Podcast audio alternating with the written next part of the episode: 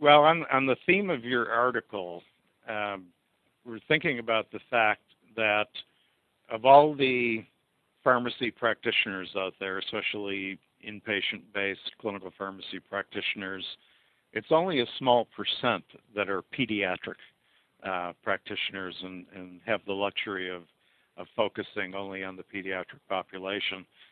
Um, on the other hand, many generalists do see pediatric patients. And all of that leads to my next question, which which is who would you recommend read your article? We we wrote this article hoping that it would have applications for for a huge range, everyone from pediatric special specialists to that general practitioner, as well as the pharmacists and nutritionists and dietitians that may not exclusively treat pediatric patients, but certainly come into contact with them and need to know what they need to take into account when providing care for these patients. So I think the biggest takeaway here is we need to look at the child's weight and their age. Is is the weight appropriate for their age? Um, a lot of times, pedi- practitioners get a little carried away in the you know the typical milligram per kilogram dosing, they don't stop to think about you know the dose I just gave this child is actually more than the standard adult dose. Is that appropriate for the situation? oh, and obviously, you know, many of the antibiotics we discuss in our article are available more in the inpatient setting because they're IV, but you know, there's certain applicability to this in the community setting because that's where most antibiotics are given. And, you know, practitioners just need to be aware that this is an issue and what to specifically to, to look for when treating a child. Very good. I totally agree with you. Yeah. The the uh, again, I I wanting to draw a little bit on or, or or maybe contrast with what we know on the adult side, that um, there are a number of things we know about at least the potential, if not real benefit or effects of obesity on um, drug disposition and antibiotics in particular. And I know that that literature, that body of literature on the adult side is fairly rich uh, with examples and pretty good explanations about what's going on and why in my impression from reading that literature is that the biggest known effect is related to changes in apparent volume of distribution, which would apply especially for lipophilic antibiotics. But we also know that there are potential changes in in uh, clearance, often due to augmented renal clearance, if you will, that that does uh, pop up in a significant percentage, I think, of adult obese patients. And so, again, my question would be Are these changes found in parallel in the pediatric population? That's a great question. Um, let me first um, address that by first discussing the basic pharmacokinetic or PK principles, and then I'll proceed directly to um, discuss specifically the pediatric population. Now, um, we know that highly um, lipophilic drugs that distribute extensively into adipose tissue should have volume estimation based on total body weight or the total or actual weight of that patient. When volume changes, then your loading dose will also change since loading dose is dependent on volume. While volume establishes loading dose, clearance is needed to estimate the maintenance doses that's required to achieve the pharmacokinetic um, or dynamic exposure for the entire treatment course. And clearance is regulated by our metabolic capacity and perfusion of certain organs, primarily the liver and the kidneys. When volume and clearance changes, we observe changes in the drug's half life since it's proportional to volume and inversely proportional to clearance for drugs undergoing first order kinetics. So, how does this all fit in then to drug dosing in the pediatric population? So, drug dosing in peds um, should be individualized to the child based on two important physiologic factors both age and body size, since they are indicators of growth and development. This means we need to integrate both age and weight into all drug dosing for pediatrics. And of course, with the perspective, as um, Dr. Natalie just mentioned, put it in perspective of the maximum dose um, for that particular child. Now, in obese adults, we only focus on one primary factor, which is weight, where the excess body fat affects largely drug distribution for certain drugs based on their chemical properties, as well as drug clearance stemming from the interplay between organ dysfunction and concurrent diseases that may arise from being obese. In obese adults, we observed in general an increased creatinine clearance, which is an indicator for renal drug clearance. However, current methods for estimating creatinine clearance um, do not accurately predict the enhanced renal function observed in obese adults assuming they're healthy obese adults and um, not yet have concurrent diseases. Now, in obese children, we also need to account for the second factor of age. And hence, drug dosing can become quite complex since the physiologic maturation that occurs with age is a dynamic process. This means age related ma- physiologic maturation can vary dramatically even between different pediatric age groups from infancy to adolescence. And so the most significant changes occurs generally within the first year of life, particularly for factors that affect drug distribution and renal elimination. Some changes continue into childhood between 1 to 12 years of age. Therefore, prediction using studies in obese adults is suboptimal during the early stage of life, from birth to 12 years of age. However, in late adolescent, in late childhood and adolescent, when physiologic maturation is near completion, changes in drug volume clearance may parallel those in these adults. Of note, this may not always hold true since concurrent diseases like diabetes may be present in obese adults and yet not yet manifests itself in obese pediatric patients. Now, for hepatic maturation, obesity may alter some metabolic function, including reduced CYP3A4 activity, which is a phase one reaction, yet other phase one reactions are unaffected. And in addition, we observe elevated phase two reactions in obese adults. However, in obese children, hepatic um, metabolic function also varies between pediatric age groups. So again, age must be integrated as a factor and not just weight alone. Okay, so what I'm hearing you say is it's a much more complicated uh, set of considerations yes. in, in the growing human. That, that is my main think, message there, yes. I actually have one other thing to add. I think too there's a big danger in lumping um, adolescents and children together. I know that a lot of specialists will pay attention to this, but to the general practitioner, there's oftentimes not a big difference between, say, a seven-year-old and a 12-year-old, or you know, a 12-year-old and a 16-year-old. When actually, in reality, their stages of development are very, very different. So I know that a lot of the early teens may end up being dosed like children, younger children, and they run the risk of being underdosed in a lot of instances. So especially if you have an obese young teenager, you really have to pay attention and kind of determine where their apparent maturation as well as take it, their weight into account.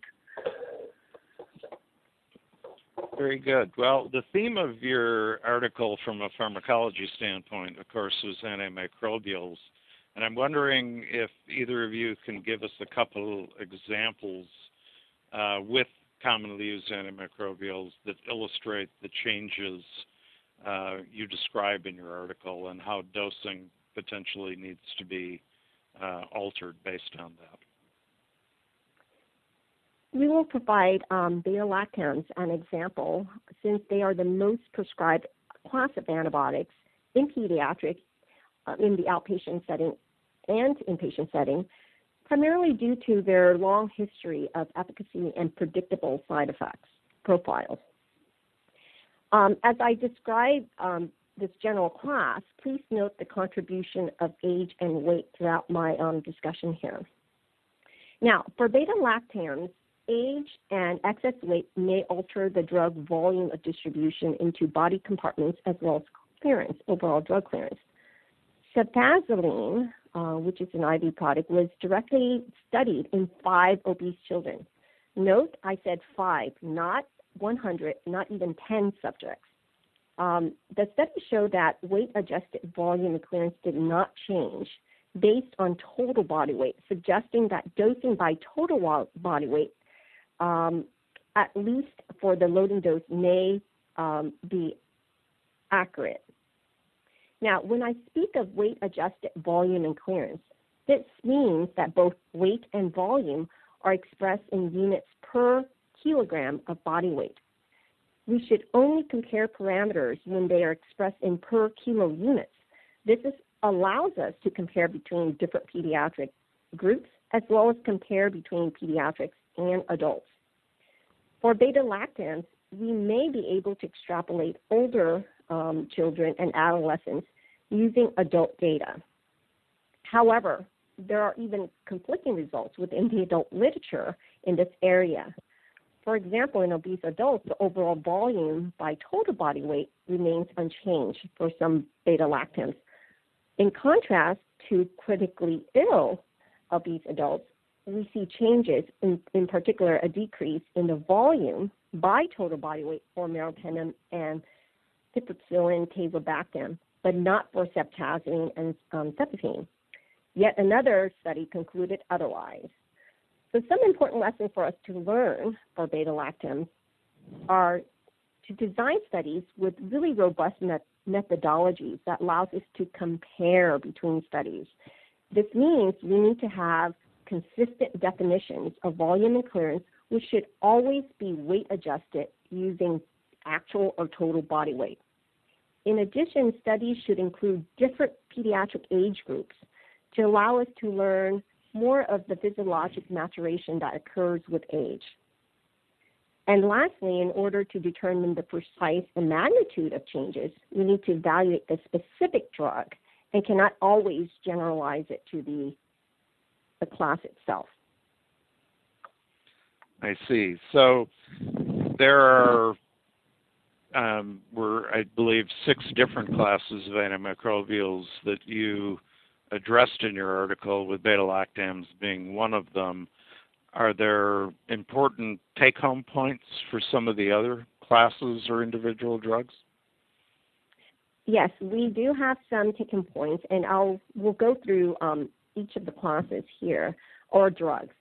Now, for vancomycin, um, my research team have conducted extensive pharmacokinetic research in pediatrics for the past seven years. One of these research studies evaluated vancomycin PK specifically in obese children. Based on population PK analysis with Bayesian estimation that we completed, we learned that volume is strongly correlated to total body weight and clearance with allometric weight. Now, let me expand on allometric scaling of weight for clearance because this is a very important concept and fairly new um, allometric scaling takes into account both age and weight, including physiologic maturation that occurs with age and excess body weight in obesity. In fact, allometric scaling has been demonstrated to be superior to using just total body weight alone to estimate drug clearance in pediatrics. Now, this has been evaluated independently in both pediatrics and obese populations. It's a simple equation that uses total body weight with a numeric exponential coefficient of 0.75. And there's more information in our published paper there.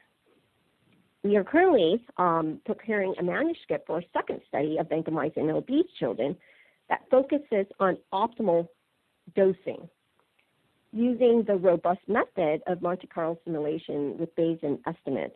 we've determined from a, that we determined from our first study, we observed that a 20 milligram per kilo loading and a 60 milligram per kilo per day maintenance dose of vancomycin, both using the total body weight, provides a good probability of achieving the pharmacodynamic target, with the loading dose supporting target attainment within the first 12 hours of therapy.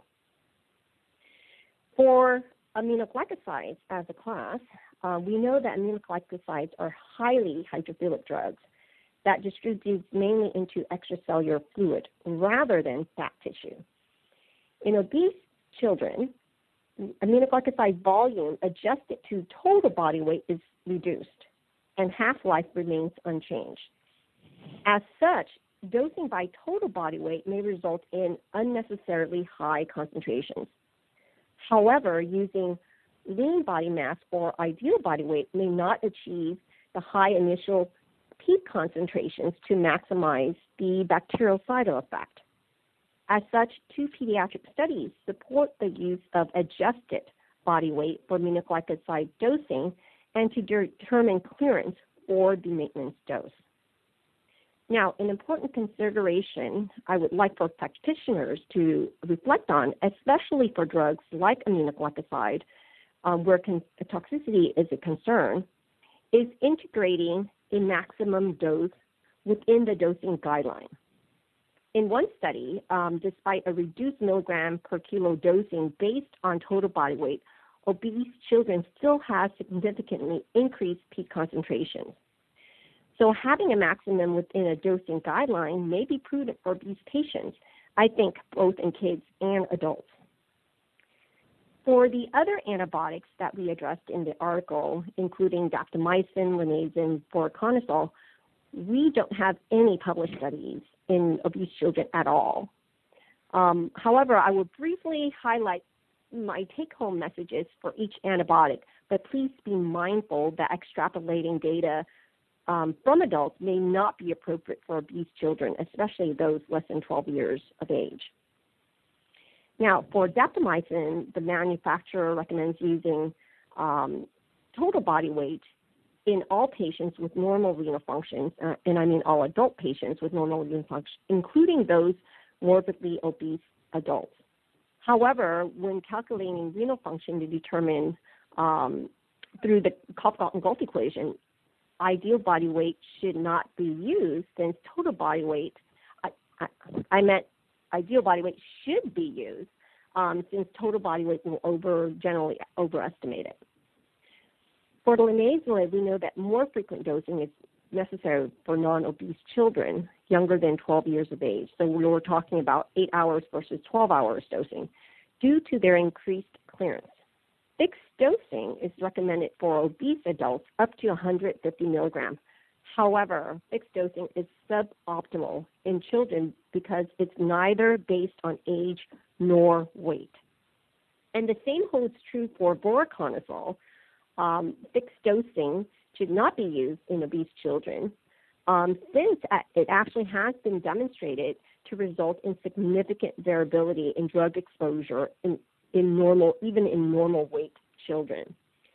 In addition, for voriconazole, it may be prudent to optimize therapeutic response um, while maximizing potential toxicity by using adjusted or ideal body weight rather than total body weight.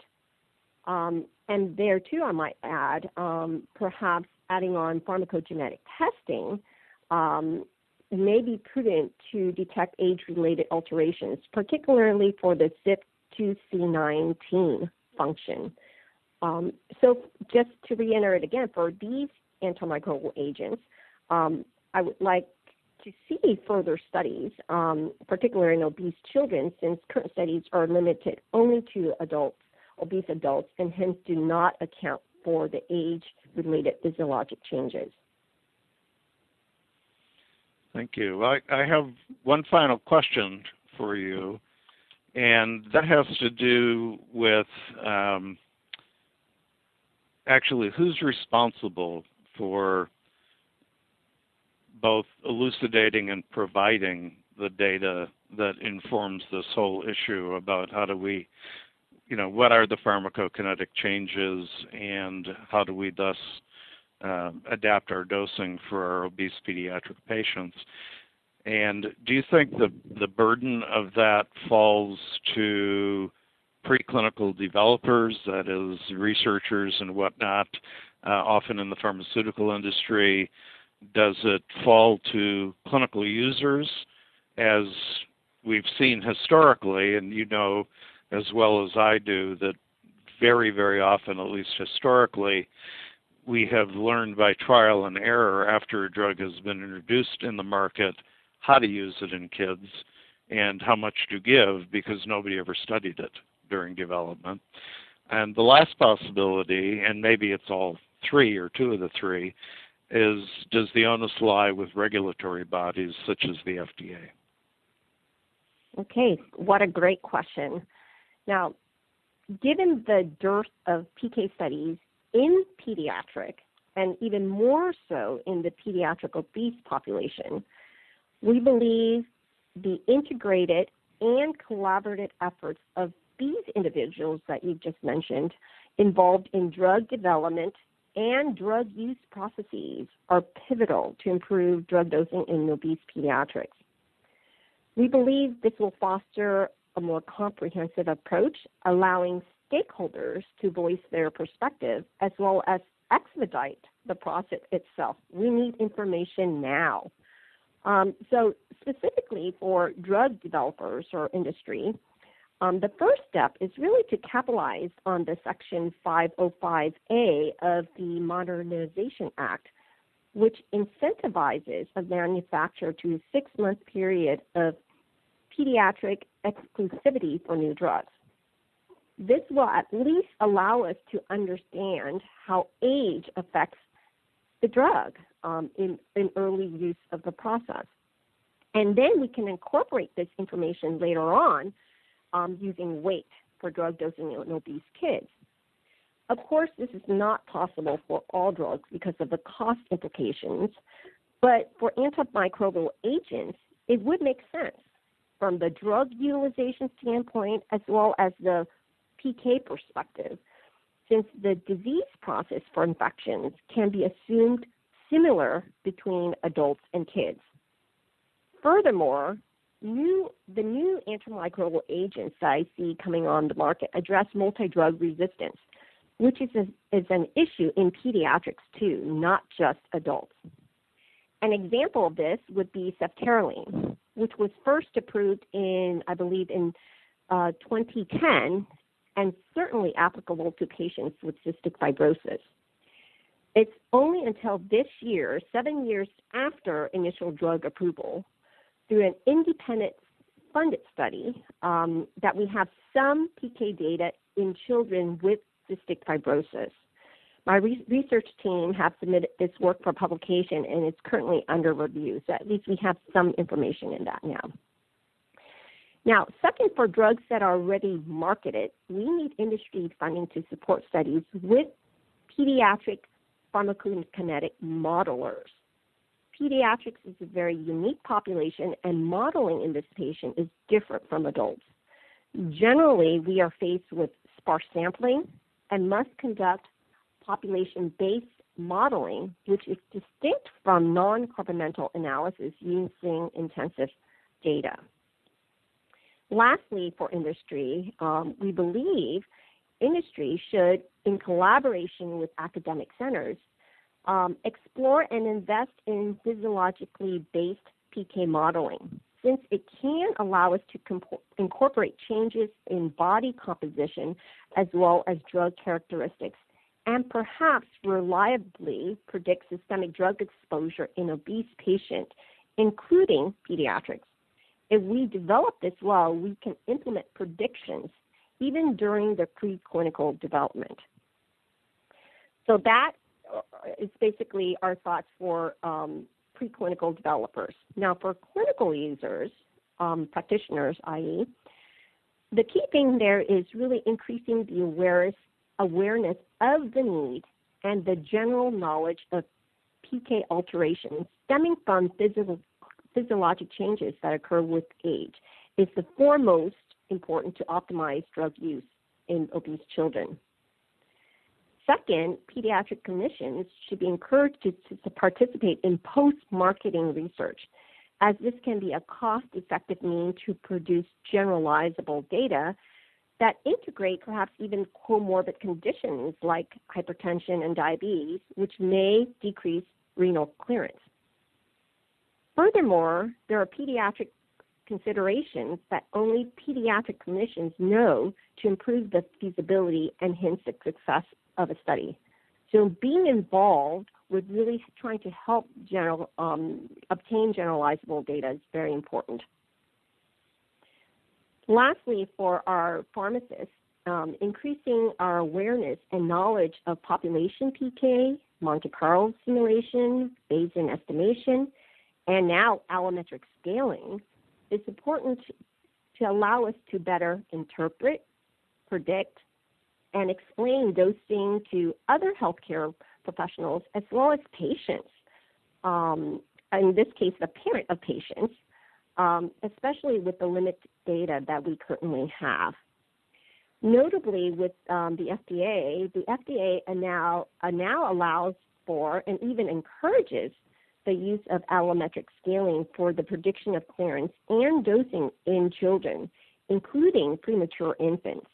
In fact, I'm currently collaborating on a study of ampicillin in, in neonates with Duke University as part of the Pediatric Trials Network, and we incorporated allometric scaling um, for, weight in the clearance up front. Lastly, from the regulatory standpoint, i.e., FDA, it's imperative that the FDA provides guidance and standards with incentives, if necessary, for conducting studies in obese children. These standards should address both age and weight. When comparing differences in volume, clearance, and dose, weight adjusted units, that is, they all should be in per kilo, should always be used and should be stratified by age to account for physiologic maturation. This allows us to compare obese children to non obese children, as well as even adults.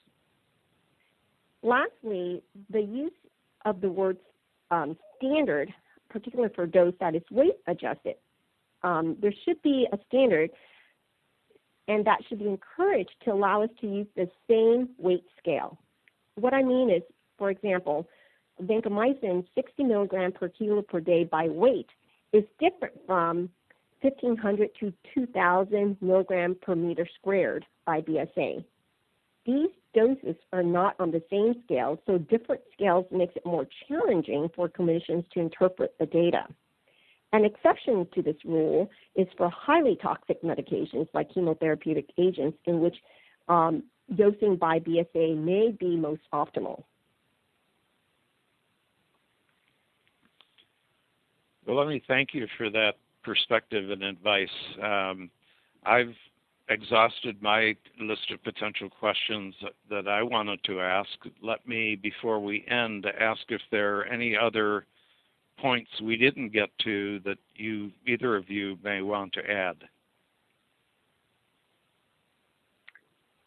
Well, um, John, I, I think basically in writing this, we just wanted to offer clinicians a perspective and to give them, you know, points to consider when dosing children in both the inpatient and the community setting. And as Jennifer discussed, probably the two key aspects to consider are both the patient's weight and their age and where they fall in their development, i.e., age, and where they fall in their overall weight.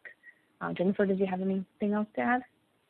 Yeah, and to add to that, um, I think being involved, um, particularly in research, post marketing as pharmacists, is going to be very important in understanding what the modeling side and the feasibility and how we can optimize what we know in pediatrics and make that more generalizable um, knowledge is very critical. Um, Dr. Natalie and I hope the audience have become more aware um, of the issue of obesity in pediatrics and how we can contribute to optimal drug use in this population. So thank you for inviting us. Yeah, thank you very much. Well, thank you both. I want to uh, express our appreciation for you taking the time today. This has been a very interesting and illuminating discussion. Thank you.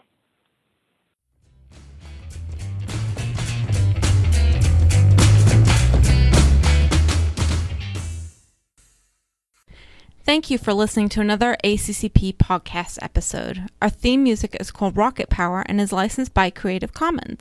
Please take a moment to recommend this podcast and subscribe via iTunes so that you'll get notified of when our next episode will be released.